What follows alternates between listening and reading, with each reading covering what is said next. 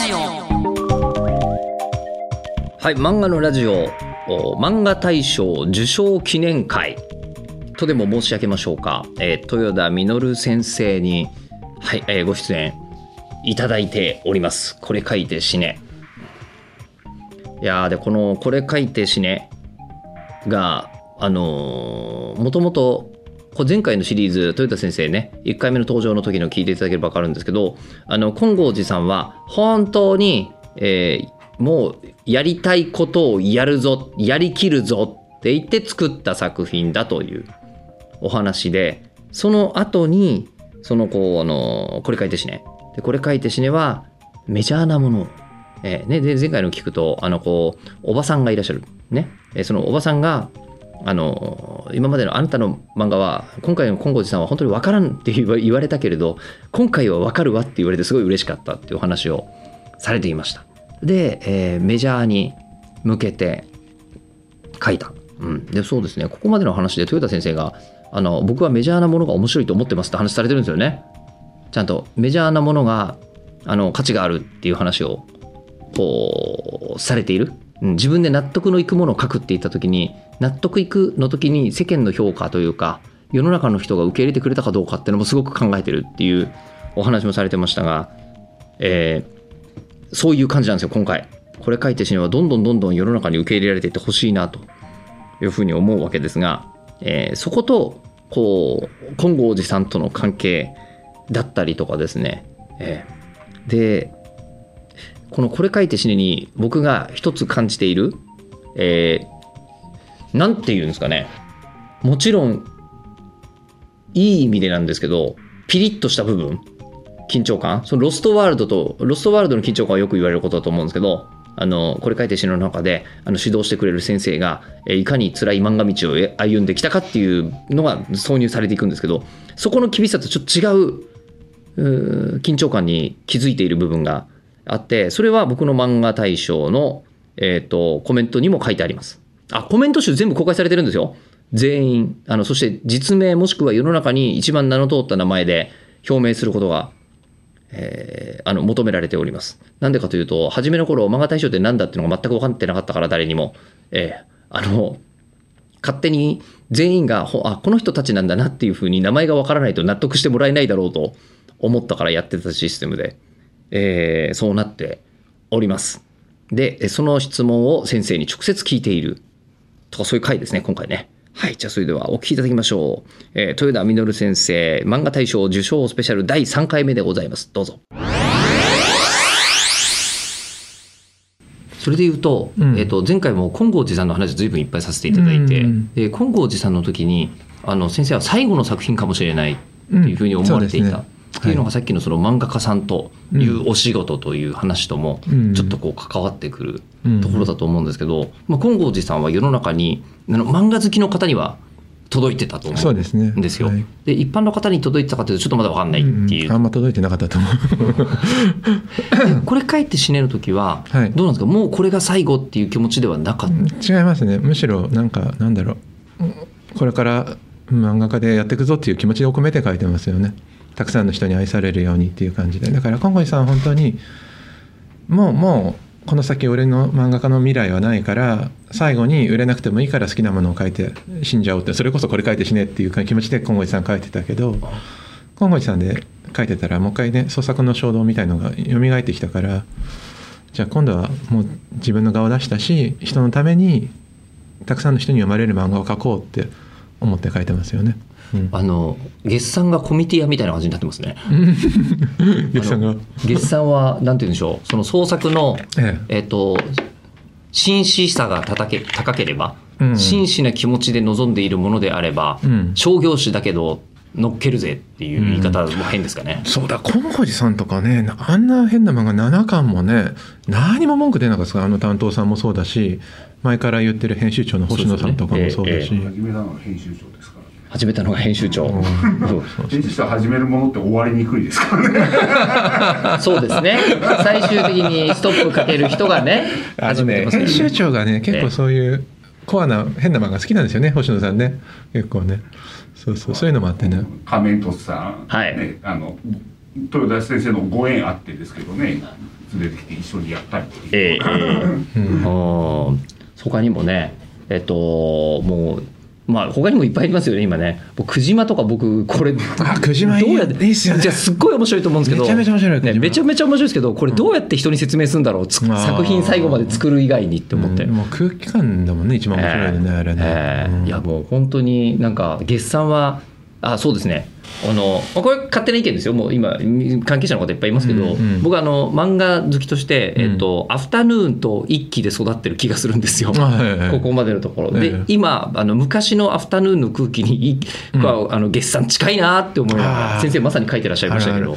僕もなんかね林田久さんとか来た時すごい嬉しかったもん。あー。だんだんアフタヌーン色濃くなってきたなみたいな。コ あそうそうそう。あとあのコミックビーム感ね。ミックビーム感とかそういうちょっとね、商業誌なんだけどアングラ収納する雑誌あるじゃないですか。そうなんですよ。そうなんですよ、ええ。でそこと同じ感じがあの豊田先生がうん。こう、あの金剛寺さん書いてるっていうことについても感じるし、うん。ええ。でそれが最後までいったわけじゃないですか、うん。ええ。あそうだ。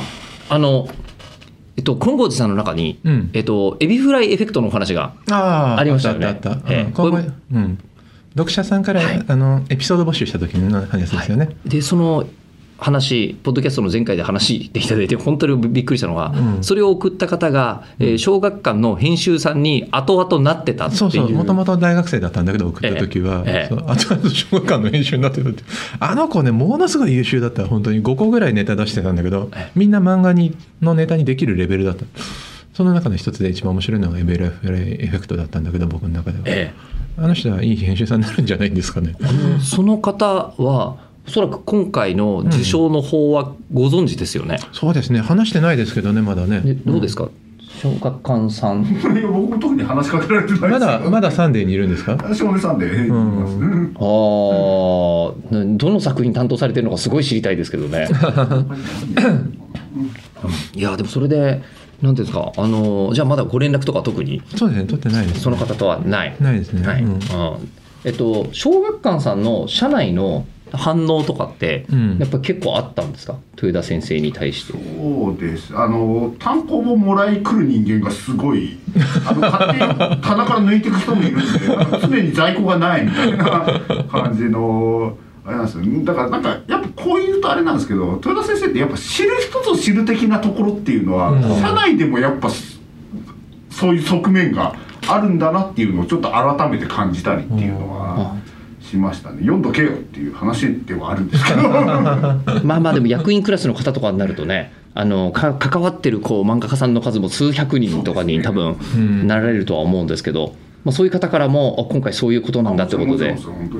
あはあ。で届いて、えーでえっ、とそうだ。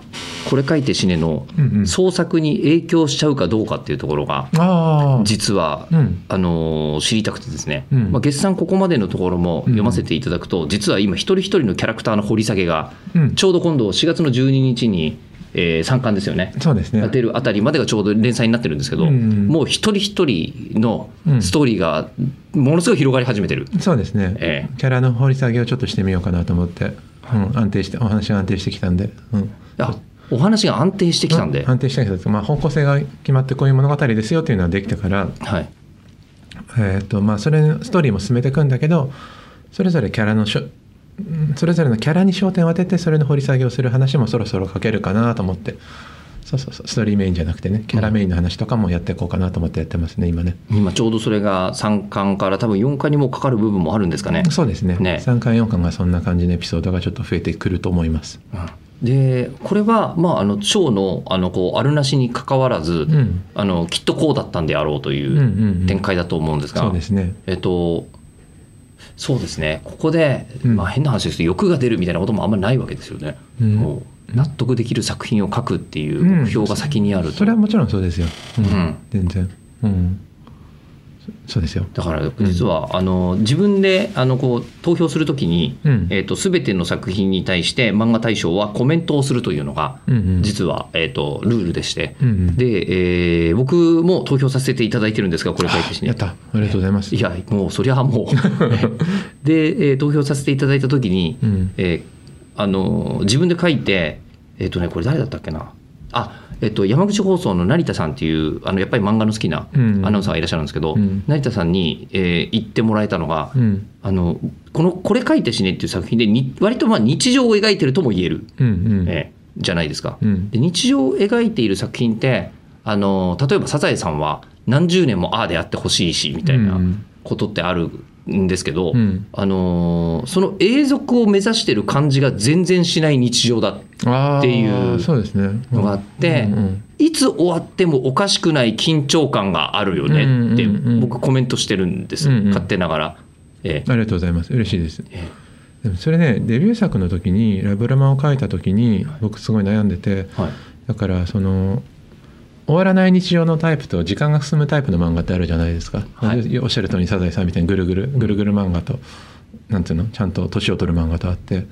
でラブラマはどっちがいいですかねって担当さんに言ったらその時の担当さんが圧倒的に年を取る方がいいですって言ってこれは成長をしていくためのあなんだろう成長がメインで描く漫画だからちゃんと年を取らないとダメですって言ってくれたんですその人が。っ圧倒的にって言って言ってましたねその時ね。ほうほまあよくわかんないけど。で僕はその人の言葉を信じてじゃあちゃんと年を取る漫画描こうと思って。なんかうん。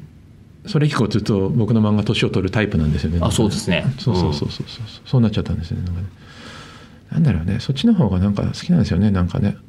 うん。まあ、こればっかりはなんて言うんでしょうね。あのこうどっちがどっちがいいってわけじゃないと思う、うん、これは両方方書ける作家さんもいらっしゃるでしょうし、うん。うん。タイプがあるんじゃないですかね。それにハマる作家さんとハマらない作家さんと。僕は割とせっかちなんでねなんか先を書きたがっちゃうんですよねなんかね。先を書きたい、うん、うん。なんだろう。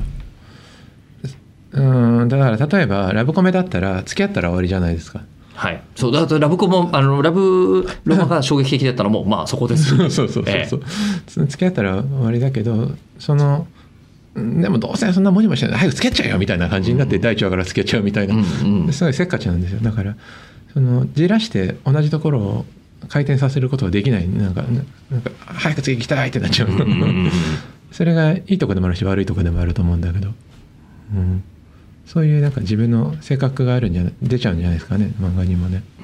でだから本当に緊張感がうん、あって、うん。えーそうなんですよ。だからなんていうんですかねあのーみんな癒されるとかいうコメントが今多いわけです、うん世の中で初めて読んだ人たちが、うんでも多分そのみんなも鋭いから言語化今してないだけで、えーそのなんかこの癒されるみたいなことの裏に、えー、とこの子たちのうん。青春みたいなものっていうのはものすごい期間限定だぜみたいなそうですね。うん、ものを確実に感じてるんだろうなっていんう気がするんですね。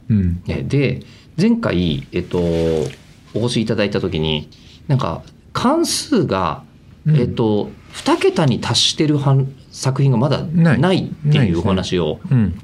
されていて、うん。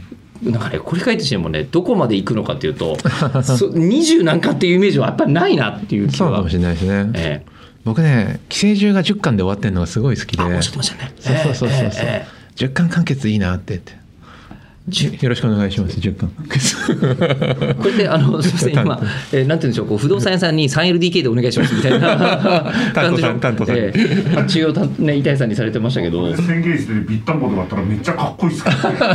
なんか最後あの慌てた感じで終わらすのだけはやめてほしいなってそれ意味ないですよね。慌てないでほしいどうしてもですよね。10巻に入れなきゃっていう、あもしくはねなんか10巻までいったら俺も調子に乗って「いやなんかこれもっと稼げるから続けないとな」なんて言い出すかもしれない。いやそれだけになってたらでも広げようと思ったら、うん。想像はこういくらでも広がっていくのでは、うん。むしろしね、うん。広がった想像から厳選していらっしゃるという感じが、あの特にその三巻で収録されるうん。あたりのお話を見てると、うん。あの一人一人の物語はうん。めっちゃ長く豊田先生の中ではあるんだろうなと。うん。あもうちょもっと広いけど凝縮してるっていう感じですか？そうですんんん。ええまあでもバックボーンとしては考えますよねそれはね、うんバックボーンとして考えて、うん。まあ、構成として人に伝わるようにするにはこの順番でこの話っていう。そうですね、うん、面白いところはここだけだからトロのところを切り取ってみたいな。ね。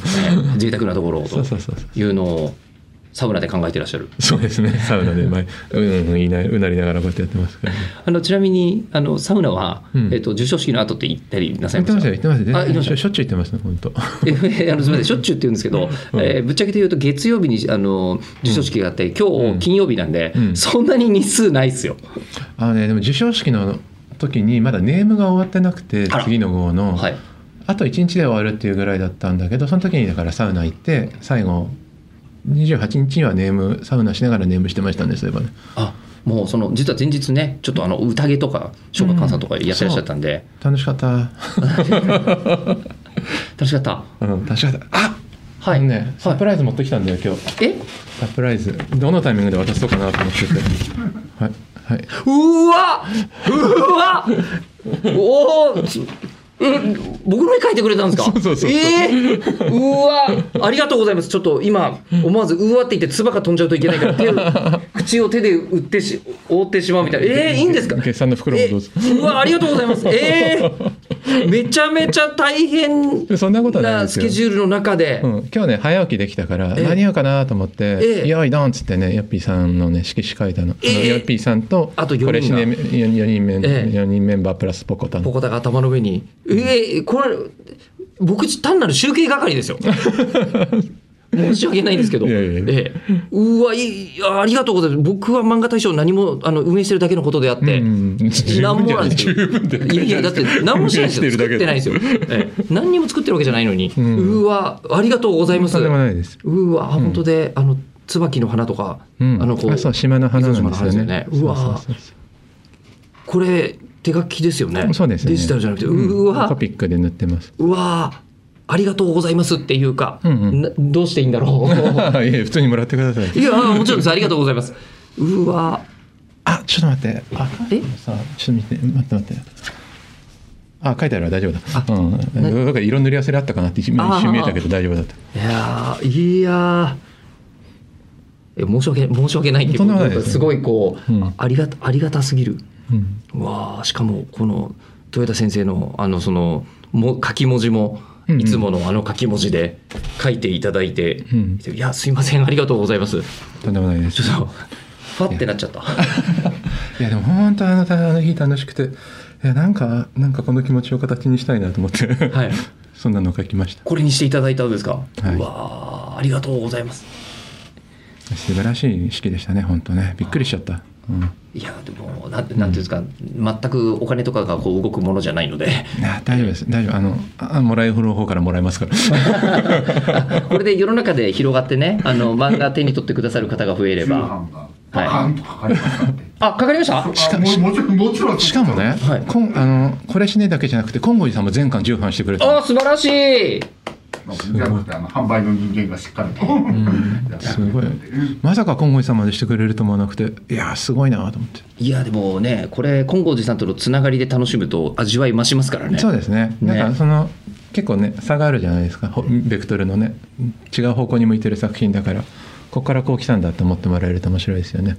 あとあの細かく言うと金剛寺さんいますしね。ああそうかそうか。これしねの中。で、ねお母さんが。ねね、ちょっとつながってる部分もあったりしますので、はあ。いやちょっと、えっと、すみません。話がもうあの自分の中でちょっとびっくりしすぎて。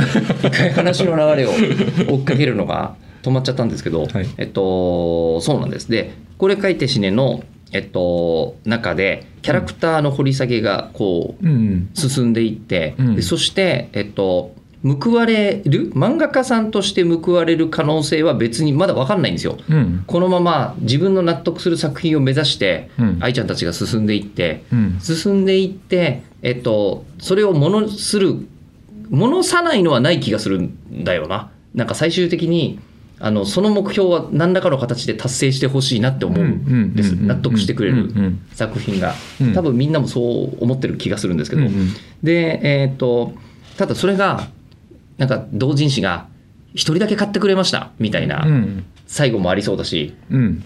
それが世界的なヒットになってるっていううん。未来もありそうで、うん。そうだね。だからそれの可能性ってだからいろいろあるけれどもその描けるものってリアリティを持って描けるものって自分が体験したものなんですよやっぱり。だから僕が全然例えば売れてない作家の状態で成功した人を描くのって辛いんですよ。想像でしかないというか。そうそうそう想像でしかないし書いてて辛く寂し。くなるしでもヘビチカ先生は書いてて辛いんですか？あああれはでもどうなんだろうな、まあメインキャラじゃないし。うんそうそうそう。メインキャラじゃないしそんなのでもないんだけど。メインキャラの問題だねやっぱりねでも今回漫画大賞を取ったことであそういう選択肢が増えたなっていうのはちょっとありますよね。はあ。さわかりすごい分かりやすい成功じゃないですか。漫画大賞取ったぞとかって。だからそういうことも今度リアリティ持って書けるようになった自分の中で。でひょっとしたら漫画の中に出てくるかもしれないはあ。わかんないけどねそれは。いやーだからなるほど。幅が広がったっていうのが僕すごい嬉しかった。その漫画大賞をもらった時に。あの本質が世の中から褒められたとかいうことじゃなくて、うんうん。そういうこう今までになかった体験を収集することができたっていう。そうそうそうそう。いいいいネタもらったぞっていう感じありますよ。だから漫画大賞取ったっていうことが、うん、あこれは美味しいとか思って、うん、これはあのすみません。今まであの、我々も運営してきて本当に光栄なこと、それこそもう今日書いていただいちゃったりとか、うん。うん本当にいっぱいあったんですけど、うん、今までで運営してきて、うん。一番あの腑に落ちて嬉しかったことかもしれないです。今言ってきたこととして。うんあそのものとかよりも、うん、そうあ体験増えたぞっていうネタになるぞっていう喜びがすごい大きいですよね。あのやっぱりなんですか成功しているもう大作家さんっていうのもいっぱいいらっしゃってでも大作家さんだろうと初めて漫画描いた方だろうと漫画大賞の場合全く関係ないんで、うん。面白かったかどうかみたいなのでやってるんで、うん。あのただ大作家の方が、うん。あのこうまあ、漫画大賞を受賞されても、うん。ままあまああの今までにもなんか小学館講談社漫画賞それぞれ取ってるしみたいなうん方からするとそうかなみたいなうん。感じなのかもしれないんですけどそういうふうにうん受け取っていただけるのがうん一番価値がやっぱり高いなって思います。いやでもね僕本当に受賞した時思ったけどねあのなんだろうちょっと自虐するような言い方になっちゃうけど僕みたいにそのあんまし売れてない漫画家がねしに大賞をあげてもみんなに何て言うのかないいことないと思うんですよ。うーんとなんつうか利益が返ってこないっていうかわかんないけどだからねすげえクリーンな賞なんだなって思ったの。なんか 忖度がないっていうか。そうそう。俺に俺が大賞ってなんかすごい忖度のない賞なんだなってびっくりした。いやだって別に忖度とも何も我々が面白かったかどうかだけですからそうそう。いやだからなんかもうちょっとビジネス的な展開とかあるじゃないですか普通賞とかって、だからそういうのもなんかあんま考えてないのかなと思ってね。